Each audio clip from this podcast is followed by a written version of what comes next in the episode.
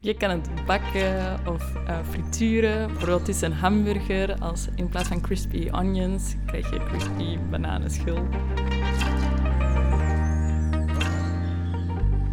Welkom luisteraars bij deze podcastreeks waarin Jesse Schoenmakers en ik, Daan Disco, op zoek gaan naar inspirerende verhalen van huidige en oud Future Planet Studies studenten.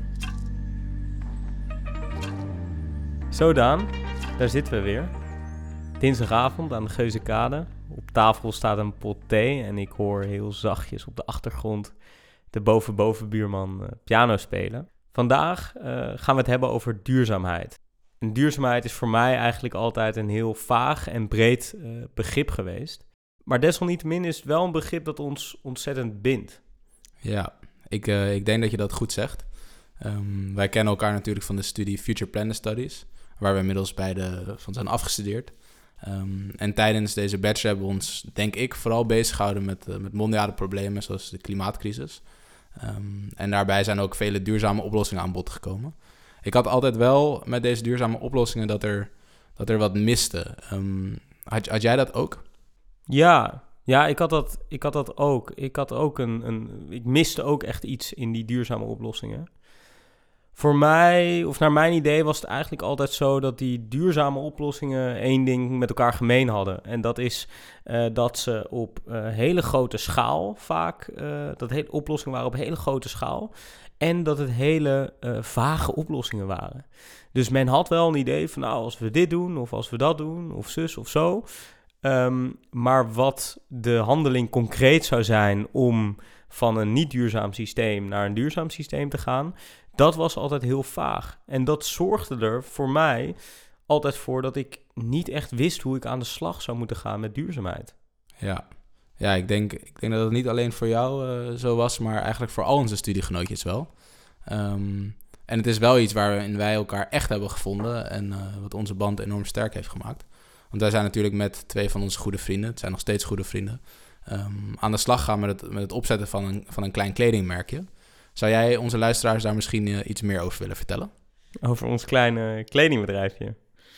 Ja, ik, ja, daar wil ik wel wat meer over vertellen. Ik, ik denk, nou, hoe het begon uh, was inderdaad dat wij met twee andere vrienden... Uh, hadden wij volgens mij op een gegeven moment iets gelezen over de uh, katoenindustrie. Ja, en in, in dat artikel um, lazen we dat de teelt, dus het verbouwen van katoen... ontzettend veel problemen met zich meebracht. Uh, zo werd er heel veel water gebruikt in soms waterschaarse gebieden. Maar werden er ook veel pesticiden uh, gebruikt, die weer een negatief effect hadden op de mensen die de katoen verbouwden. Uh, maar ook de dieren en de insecten die rondom ja, die, die katoenvelden leefden. Dus we hadden zoiets van: oké, laten we kijken of we met een andere grondstof ook kleding kunnen maken. Dus we zijn toen naar, naar bamboe, uh, hebben naar bamboe gekeken. En ons doel was eigenlijk om aan de ene kant de productie schoner te maken. Dus echt een slag proberen te maken om de productie van kleding uh, ja, duurzamer te maken.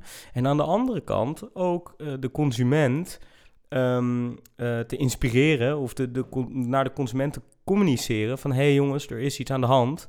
Um, uh, kijk hoe je kleding beter kunt kopen.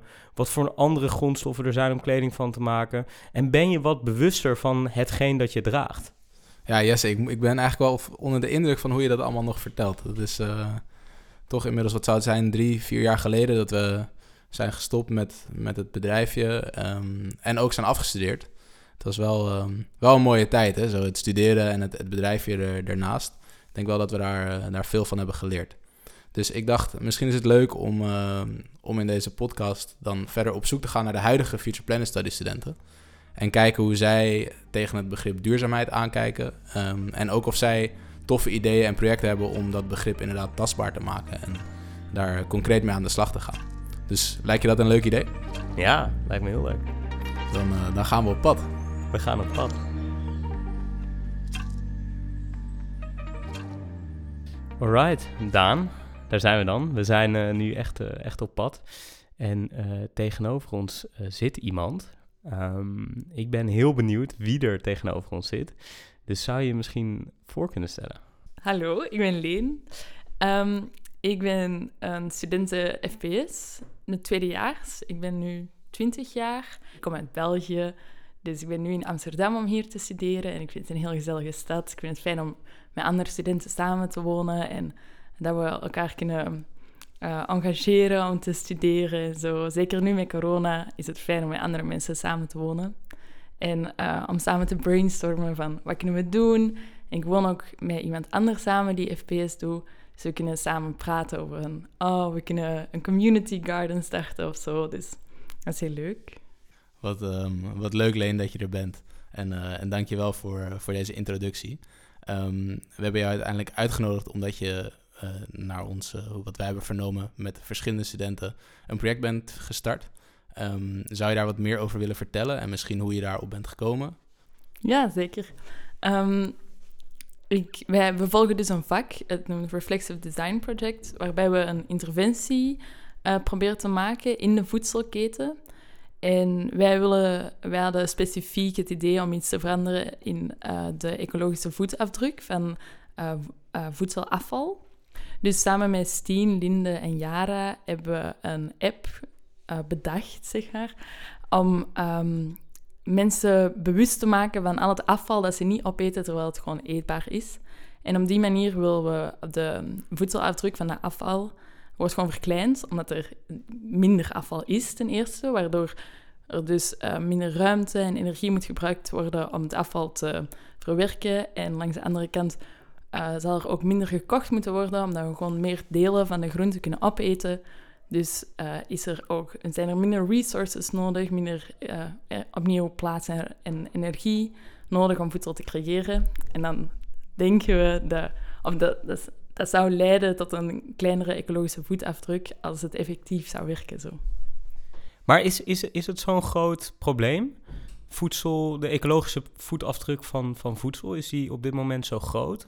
Nou, er is, als ik me niet vergis, iets van 89 biljoen ton afval per jaar of zo. En het kost ook heel veel geld om al dat afval te verwerken. Dus het is gewoon, het is, er is ook heel weinig transparantie over die afval. Dus het is onduidelijk of welk deel van dat afval eetbaar is, wat niet eetbaar is. Um, maar het is wel allemaal afval dat verwerkt moet worden. Dus als wij een deel daaruit zouden kunnen selecteren, dat gewoon perfect eetbaar is, dan moet er al minder verwerkt worden. En um, ja, het zijn ook de consumenten die het meeste afval creëren. Natuurlijk is er in alle stappen um, afvalproductie. Maar ook bij retail is er veel afval. Maar daar hebben wij als studenten minder invloed op. Dus natuurlijk zouden we ergens anders ook een interventie kunnen doen, zoals de wetten aanpassen of zo. Maar dat is gewoon voor ons als studenten niet zo realistisch. Ja, dus eigenlijk wil je vooral op het gebied van een huishouden een impact maken. Um, via een app, hoorde ik je zeggen. Hoe, uh, hoe zou zo'n app eruit zien? Wat voor functies zou die app hebben? En hoe, uh, hoe zou een, een huishouden dat gebruiken? Um, we willen drie of vier uh, functies van de app hebben, waarbij de belangrijkste is dat mensen een boodschappenlijstje kunnen maken. En wanneer ze bijvoorbeeld broccoli opschrijven, dan uh, ligt broccoli op en dan kunnen ze daarop tikken. En dan staat er ook van, wist je dat je de stam van de broccoli ook kunt opeten, bijvoorbeeld. En um, dan kunnen ze nog verder doorklikken en dan krijg je recepten. Dus dan willen we een hele lijst met recepten maken, waarbij allerlei uh, ongewone eetbare delen van de plant of groente worden uh, groente of fruit worden uitgelegd, dat je die kan opeten. En willen we ook een zoekfunctie maken, waarbij mensen gewoon zelf kunnen zoeken van bijvoorbeeld bloemkool. Is daar iets speciaal mee? En dan kan je ontdekken dat je de bladeren kan opeten, bijvoorbeeld. En dan willen we eventueel nog een uh, pagina maken waarbij mensen kunnen delen, zodat alle gebruikers meer geëngageerd worden om de recepten uit te proberen of om andere tips met elkaar te delen, zodat het een soort van community wordt waar mensen echt geëngageerd zijn om hun voedselafval uh, zo klein mogelijk te houden. Tof. Klinkt heel tof. Um, ja, ik moet ook altijd, of tenminste een, een, een broccoli, dat is iets dat ik pas, nou, ik denk een maand geleden of zo dat ik daarachter kwam. Dat iemand zei van, hey, de stam, uh, die kun je ook eten. En ik dacht van, ja, dat, dat, waarom heb ik daar zelf niet eerder aan gedacht? Uh, nu zeg je zelf bloemkool, de bladeren kun je, kun, je, kun je ook eten. Wat zijn nog meer voorbeelden van groente of fruit? Uh, ja, dingen die je, die, je, die je zou kunnen opeten. Um, je kan bananenschillen afeten bijvoorbeeld. Nu moet ik wel zeggen dat vaak pesticiden worden gebruikt, dus dan zou ik al aanraden om alleen bio-bananen, de schil, op te eten. Ehm, maar ook een appelklokhuis kan je perfect opeten. Ehm, of de bladeren van zoete aardappel. En het is ook interessant, want dat wordt ook vaak opgegeten in, in andere landen. Maar gewoon het zit niet in onze cultuur om de bladeren van zoete aardappel op te eten. Dus die bladeren worden zelfs niet verscheept tot in Europa. En wordt hier niet, kan je niet alleen moeilijk vinden op de markt. Dus het wordt ook niet gegeten. En die bladeren die worden gezien als afval, worden niet opgegeten. En uh, terwijl dat dus wel kan. Maar dat is nog een volgende stap, dat dus die bladeren ook tot hier moeten geraken voordat we ze kunnen opeten. Ja, jeetje. Ehm, dat klinkt wel echt als een uitdaging. Maar ehm, zoals je eerder al aangaf, valt dat misschien niet helemaal binnen, binnen het bereik van jullie, uh, van jullie app. Um, ik hoorde je eerder ook zeggen dat je het project niet alleen doet, maar met uh, Yara, Stien en Linde. Hebben jullie dan, uh, dan ook een, een taakverdeling? In principe hebben we rollen verdeeld, zoals ik de communication manager ben. Dus nu met jullie praat. Maar uiteindelijk, omdat we gewoon goede communicatie met ons vier hebben, uh, spreken we gewoon uh, elke week hebben we les en we, we zoomen ook nog met elkaar om te, om te bespreken van wat moet er gebeuren. En dan kijken we op dat moment hoe we het verdelen. Uh, er zijn geen vaste taken, echt. Maar het is gewoon fijn om met, met ons vier aan te werken, omdat we alle vier heel enthousiast zijn. En het, het werkt echt heel goed. Onze groepsdynamiek zit goed. Dus dan um, gaat het meestal heel snel van... Oh, ik had nog dit gelezen. Oh ja, misschien kunnen we nog dit doen. En dan sturen we een appje of dan zoomen we even. En dan gaat het heel vlot.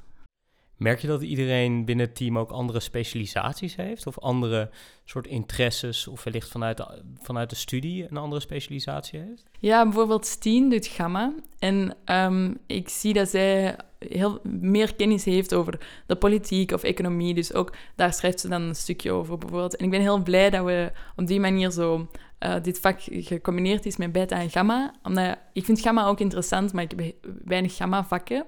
En dan zie ik toch door Steen nu bijvoorbeeld zo de input daarvan. En dan denk ik zelf van, oh ja, daar had ik nog niet over nagedacht. Ik ben blij dat Steen het zegt. En dan, dus dat is heel leuk op die manier. Ja, ja en als team zijn jullie ook echt ja, concreet bezig met, met duurzaamheid. En ja, je enthousiasme daarover is, is vrij, uh, vrij aanstekelijk.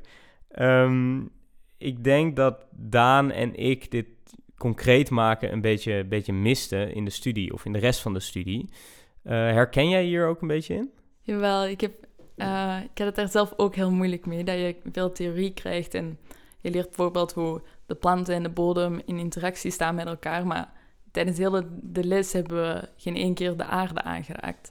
En dan, dat miste ik heel erg. En dit vak heeft het um, zeg maar goed gemaakt voor mij. Ook omdat uh, Koyan, dus de vakbegeleidster, ze, ze gaf het zelf ook aan van we leren heel veel en we zitten heel veel te praten over feiten, maar we moeten ook nog nadenken zo, wat zijn onze, onze onderliggende waarden, waarom willen we het doen. Het is ook belangrijk dat jullie een beetje leren omgaan om een project te maken en zo. En ik was heel blij toen zij het zei, want toen dacht ik, ah, ik ben blij dat, dat de universiteit het zelf beseft, dat, dat het heel veel theorie is en weinig praktijk.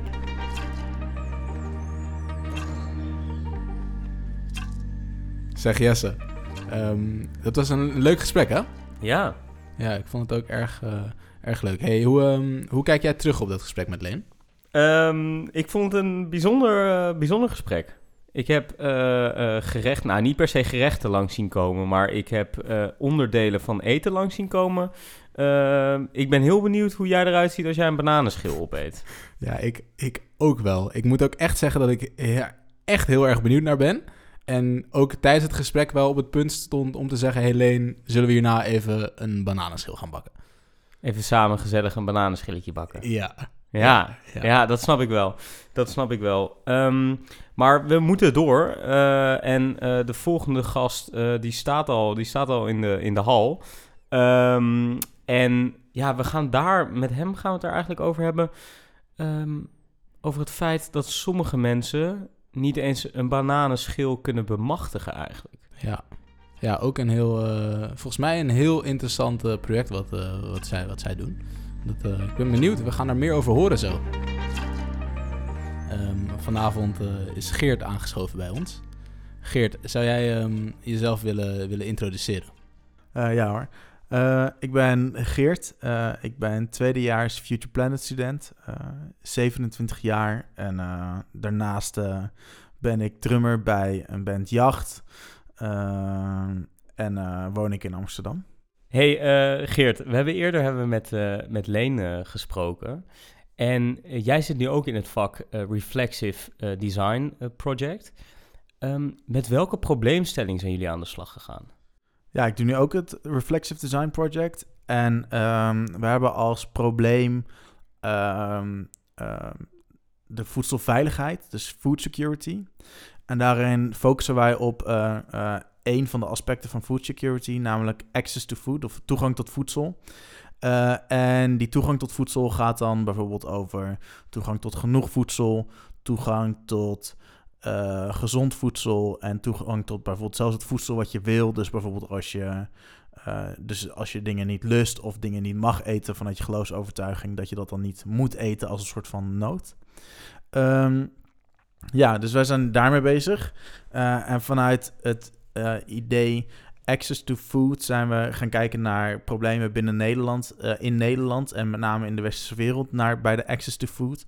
Daar zagen wij dat, uh, um, dat de access to food in uh, urbane gebieden best wel laag is voor verschillende mensen. En dan hebben we het eigenlijk altijd over toegang tot gezond en goed eten. Zoals iedereen eigenlijk wel weet, gaan de, zijn de obesitascijfers aan het stijgen en de, en de hoeveelheid mensen met suikerziekte gaat heel erg omhoog.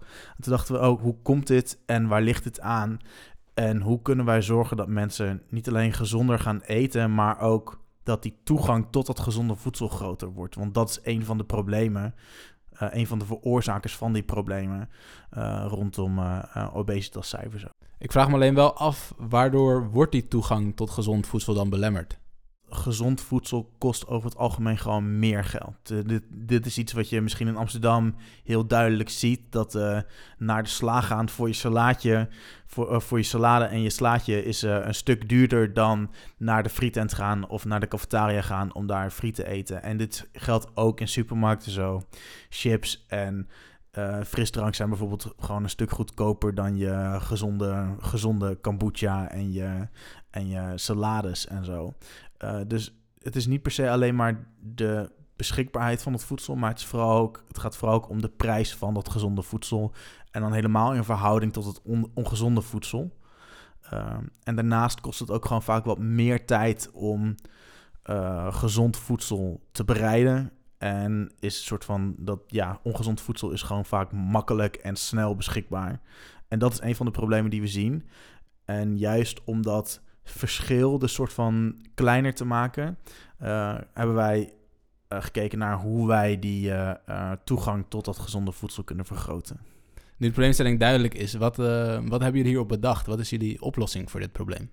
Ja, we hebben we zagen dit probleem en hebben toen wel misschien wel best wel radicaal gedacht: dit moet veranderen. En hoe ga je nou zorgen dat mensen meer groente eten? En met name wat we ook lastig vonden was uh, dus dat verschil in, uh, in besteedbaar inkomen, dat dat zo'n drempel was. Uh, dus toen hebben we bedacht, wat nou als we een soort van, uh, we noemen het uh, vegetable vouchers, dus eigenlijk groentebonnen. Uh, maar wat nou als we gro groente en fruit gratis beschikbaar maken voor mensen in Nederland? Nederland is een van de grootste voedselproducenten ter wereld. Ehm, en dat is niet uh, relatief, maar absoluut. Dus uh, we hebben heel veel voedsel beschikbaar. En vandaar dachten we, dachten we dachten, oké, dit moet gewoon kunnen. We moeten gewoon als een soort van bijna een overheidsplan uh, kunnen zorgen dat al je groente en fruit gratis beschikbaar zou komen. Want we hebben die welvaart en we hebben de mogelijkheden om het zelfs te produceren. Um, en het idee hiervan is dat omdat jij niet meer geld hoeft uit te geven aan uh, groente of fruit, dat jij daardoor altijd gezond kan eten. Ja, dus uh, eigenlijk de laatste jaren hebben we het heel vaak over een basisinkomen. Uh, maar jullie pleiten eigenlijk voor een basis, basisvoedselvoorziening. Ja, ja, eigenlijk precies dat. Ja, ja dat idee van, die, van het basisinkomen kwam ook juist langs, omdat het dus eigenlijk heel erg ook lijkt te gaan om je besteedbaar inkomen. Maar we wilden niet alleen maar geld gaan geven. En dat, hoewel dat ook misschien wel een heel goed idee is, dachten we juist hoe kunnen we dit op een andere manier gaan doen. En uh, mensen juist soort van niet per se te forceren, maar juist te belonen voor, eh, voor extra gezond eten. Uh, en dat kwam dus door juist die groentes en dat fruit gratis beschikbaar te maken, waardoor je dus uiteindelijk geld overhoudt aan het eind van de maand. En het idee is ook niet alleen dat we, zeg maar, we vinden niet dat je per se alleen maar gezonder moet eten, maar het is uh, ook voor ons als maatschappij is het gewoon heel veel voordeliger als je gezonder gaat eten. Want dat betekent dat, er, dat je uh, minder kans hebt op hart- en vaatziekten. Uh, en dus, zo, dat, dus het, het idee van gezond eten weet iedereen wel dat het goed voor je is en dat je minder snel ziek wordt. Maar al dit soort dingen zijn ook allemaal besparingen die je uiteindelijk weer. Uh, die je weer terug, eigenlijk dus terugverdient. Want je geeft als. Je maakt minder aanspraak op je zorgverzekering. Um, en um, je ziet dus dat daardoor ook soort van dit geld zich ook eigenlijk een soort van weer terugverdient als maatschappij bijna. Echt superleuk dat, uh, dat vier studenten binnen zo'n vak met zo'n groot probleem komen en ook um, daar een oplossing voor zoeken. Dat is echt, uh, echt wel te gek. Um, waar staan jullie nu in het project en wat zijn de volgende concrete stappen om weer een stap verder te komen? Ja, uh, we hebben eerst dus een soort van onderzoek gedaan naar het probleem rondom voedselveiligheid. En toen hebben we eigenlijk, zijn we met deze oplossing gekomen en hebben we gekeken wat deze oplossing doet. Dit hebben we allemaal gedaan aan de hand ook van systeemdenken. Hierin ontwerp je een soort van het. Uh, uh, hierin ontwerp je het probleem en dit teken je eigenlijk uit. En dan kijk je naar alle verbanden die ertussen liggen. Uh, en nu zijn we bezig om rapporten te schrijven, om die naar elke stakeholder te sturen. Dus we willen rapporten schrijven voor een aantal van de commissies onder uh, onder andere het ministerie van Volksgezondheid, maar ook het ministerie van Economische Zaken en, uh, en Klimaat. Dus er zijn er een aantal stakeholders en net als een rapport schrijven voor de LTO en eentje voor de zorgverzekeraars. En die willen we gaan versturen. En we hopen dat we dan reactie krijgen en hun misschien uh, uh, bij elkaar kunnen brengen om, uh, om in ieder geval een gesprek aan te gaan over dit onderwerp. en ook over dit probleem. Ja, en wat zijn de grootste beren op de weg voor dit plan, naar jouw idee? Want je zegt al, we gaan dat niet we willen het niet zelf helemaal gaan uitvoeren. We willen vooral de part partijen samenbrengen. Uh, maar als deze partijen samen zijn gebracht, wat denk je dan dat een grote beer op de weg zou zijn? Um, ja, dat is lastig, omdat als je het eigenlijk heel sec bekijkt en je het als een soort van optelsom zou bekijken, lijkt eigenlijk alles erop te wijzen dat het eigenlijk best wel een besparing zou kunnen zijn op, uh, op uh, je zorgverzekering. En eigenlijk op een. Dus dat je als maatschappij er eigenlijk gewoon wel op vooruit gaat. En dat, je, dat eigenlijk een investering is die zichzelf terugverdient. Maar ik denk dat het idee van een nationaal plan. Iets wat soort van zo collectief is, dat dat gewoon toch wel veel mensen tegenstaat eigenlijk. Maar ja, dat is hetgeen wat wij juist ook weer heel leuk vinden aan het idee. En juist heel erg um, erin willen verwerken. Omdat het eigenlijk ook een beetje gaat over solidariteit van uh, rondom uh, uh, naar elkaar toe. Dus dat je soort van weet dat iedereen altijd genoeg eten heeft. Ja. Wow, we zijn dus op pad gegaan om te kijken hoe je duurzaamheid concreet kan maken. Ja. En er zijn wel echt twee hele mooie dingen uitgekomen. Ja, ik vond het echt te gek. Ik vond het uh, zo leuk ook om met, uh, met hun aan tafel te zitten en, uh, en eigenlijk de, de huidige FPS'ers te spreken. Ik vond dat al heel leuk. En um, ik, ik vond het verhaal van Geert echt prachtig, wat we net hebben gehoord. En het verhaal van Leen eigenlijk ook. Dat mag er ook wezen. Ja, superleuk. En, ja. en ook heel leuk dat het echt twee totaal verschillende manieren van, van denken bijna zijn. Ja, het ene, ja, de ene, of tenminste Geert is misschien wat idealistischer en wat groter in, in zijn denken. Uh, waar, waar Leen misschien iets meer praktisch op, op, op huishoudeniveau kijkt. Ja, ik denk inderdaad, de schaal is een. Uh, de schaal van het project is, is uh, zeker een groot onderscheid. En inderdaad, dus waar je de interventie wil maken. Ja. Dat, ik vind dat wel leuk dat er dus nu een vak is binnen de studie die eigenlijk mensen op allerlei verschillende manieren daarover na laat denken. Of zo. Ja. ja, en wat er dus uh, toe zal leiden dat we over, nou ja, laten we zeggen vijf jaar uh, met een bonnetje naar de supermarkt toe kunnen. En eh, vervolgens eh, bananen kunnen kopen, waarbij we de schil ook nog eens kunnen frituren. Ja, Ja, ja, ja, dat is toch echt kicken. dat is wel Ja, echt dat is gek. echt heel leuk, toch? Ja, ja ik, ik, echt, eh, ik heb wel genoten van dit avontuur wat we, wat we samen hebben genomen. Ja. ja, ik ben nu alweer benieuwd naar het volgende avontuur. Ik ook. Bedankt voor het luisteren, iedereen. Ehm, en tot snel. Tot snel.